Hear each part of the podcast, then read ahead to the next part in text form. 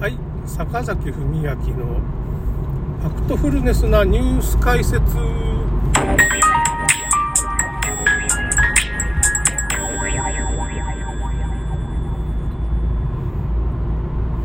今日はですねうんと敷島パンパスコのコオロギパン炎上不買運動事件みたいなことがまあ起こってまして知らんかったんですけどね。まあなんかツイツイッターでなんかそういう情報が流れてきてあれ何なんだろうなと思って。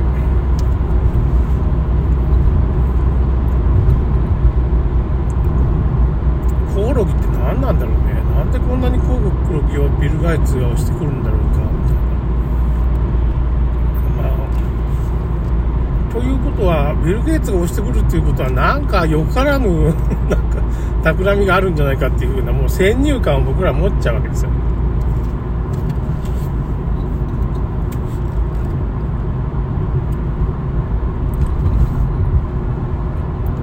お宇宙車の件でもねそういうことはもういまだに現在進行形でね、まあ、今年も2 3 0万人ぐらい亡くなるんですよね人がねその宇宙車のせいなんでうん。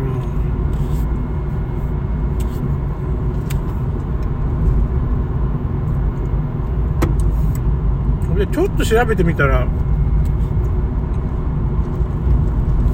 内閣府がですねいろいろ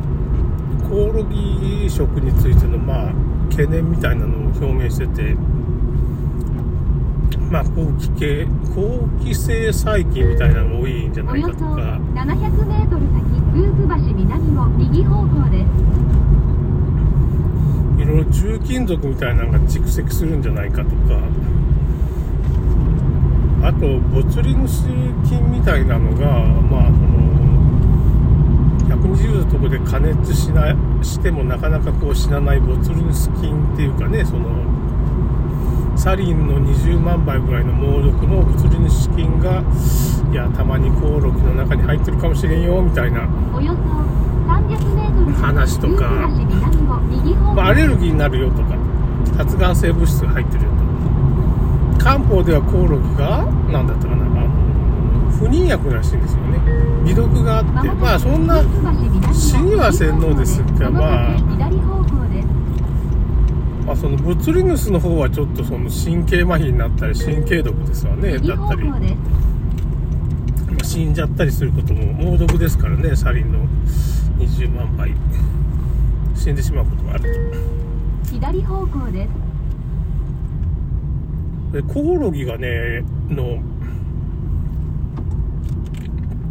コオロギパウダーとかにその補助金が出てるんですよね。この辺もまあお注射？謎の病気。かなんか最近流行ったじゃないですか。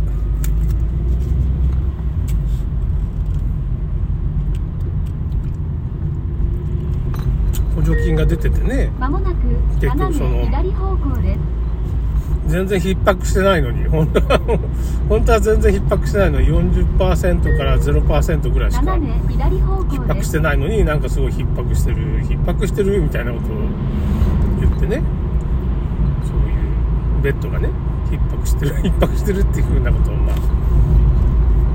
言って補助金をもうねもらいまくってた。4億円の赤字から10億円の、まあ、黒字になったとその施設がね。施設がねそういうまあそのベッドがある施設が。なんとは言いません。けど、まあ、おお医者さんが結構ねそそのまあ運営してるベッドがある施設が。平均4億円の赤字だったのに全国のねベッドがある施設。が、まあ、10億円の黒字になっちゃったらしいんですよね。あの謎の流行り病の想像でね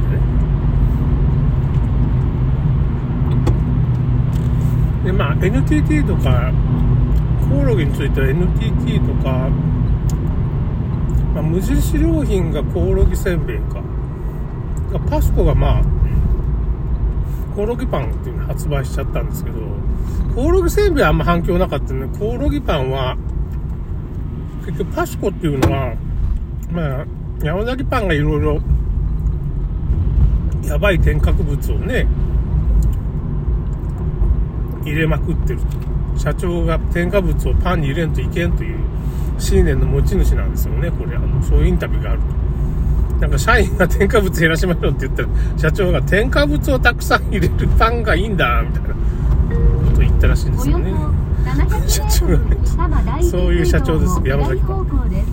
山崎パンがむしろコオロギパンを作って、まあ、炎上してほしかったと僕の気持ちで。パスコがさあの結構健康志向でなるべくその添加物を減らそうという努力をしてた。パスコが。コオロギパン出しちゃって。まあ炎上して今不買運動っていうか。棚が売れなくて値引きシールが貼られたり、だけど山崎パンがガラガラなんですよ。みんな山崎パン買ってて。山崎パンも添加物が入ってるからね。そんだけコオロギが嫌いだったんでしょうけどね、日本人は。稲子とコオロギは全く別物ですから。こまあ、コオロギは、まあ、まあ、どっちかってゴキブリに似てるけど、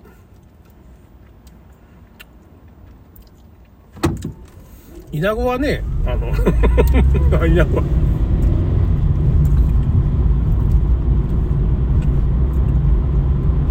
バッタですからね。稲を食べますし。健康ですね。まあ、わかんない。およそ300メートル先多摩とりあえずすごい今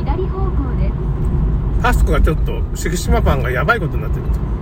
コオロギパンを発売したらね。もうそう、敷島パンってパスコっていうのは結構健康志向だったから、みんな食べてたわけよ結構パスコのパンはいいって左方向です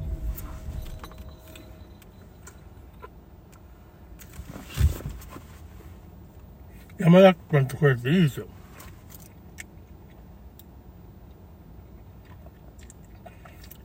だけどその信頼裏切っちゃったから、まあ、ちょっときついことになってるっていうかね、逆にね。かなりきついことになってるわけです。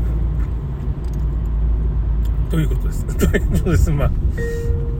不買運動みたいになっちゃってるわけね。パスコを食べてた人たちは、その健康志向だったの。敏感なわけですよね。その、で、ビル・ゲイツが、まあ、なんですかね、もうこの、押してるっていう事態でもうこれはやばいなっていう風なことがまずあるわけ。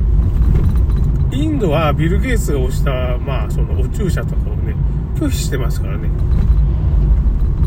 アフリカは拒否して大統領が4人ぐらい死んでるけど、まだ拒否してます。およそ700メートル先和田一丁目ブラジルはなんか大統領とかがこう反対してたんだけど、なんか最近そのお注射打たなかったら投獄されるって恐ろしいことになってるとか、本当かよみたいなことにちょっと逆にね、その大統領負けちゃったんかな？わからんね。戦ってた大統領が負けちゃったんか、圧力に屈しちゃったんかな。変えられちゃった、首をすり替えられたかもしれないけど、ブラジルもちょっと大変なことになって、ブラジルも抵抗してたんですけどね、その、抵抗したらまあいろんなテロみたいなこと起こされるから、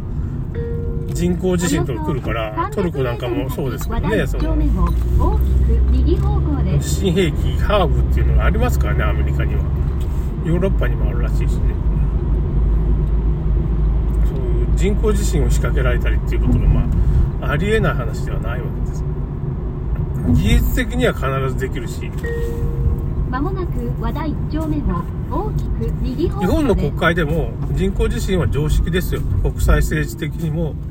まあその、科学的にもそんなもんもうだいぶ前から研究してるから、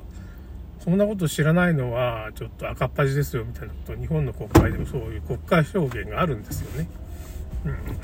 いつものあのおじさんなんだけど、あのおじさんなんだおじさんって 科学技術に詳しい面白い和幸さん、なんとか和幸さんっていう人なんだけど、いつものなんかおじさんなんですけども。だからコオロギせんべいとかコオロギ味噌とかまあ、コオロギ食品をどうやって避けるか。いや、結構コオロギ食品が、灘5丁目を右方向ですやたらに入ってる食品が今増えてるんですよね。だからコオロギがね。でコオロギ食べると、癌になるか、アレルギーになるか、即死するか、そのボツリヌスに当たっちゃったら即死しますからね。死んじゃうか。なん、なんていうかな、コオロギがね、共食いするから、そのタンパク質で、プリオンっていうかね、狂牛病みたいになっちゃうって話もあるし、なんかやたらにすごいんですよ。発がん性物質も入ってるし、イナゴとはまた、イナゴなんかはずっと前から日本人でもちょっと食べてきたり、蜂の子だとか蜂蜜みたいなの食べてるじゃないですか。そういうずっと食べてきた、まあ、蜂蜜はあの、ちっちゃい子供はあんま良くないらしいんですよね。だからあの、蜂蜜はちょっとアレルギーになるとか、なんかあるらしいんですけどね、ちょっとちっちゃい子供に蜂蜜食べさせたらいかんと。なんか食い合わせが悪いとダメだっていう話もあるから、幼児には蜂蜜禁止らしいんです。ある程度大きくならないと、蜂蜜はちょっと気をつけるといけないらしいです。罠があるらしいですね。まあ、そういうこともありますから、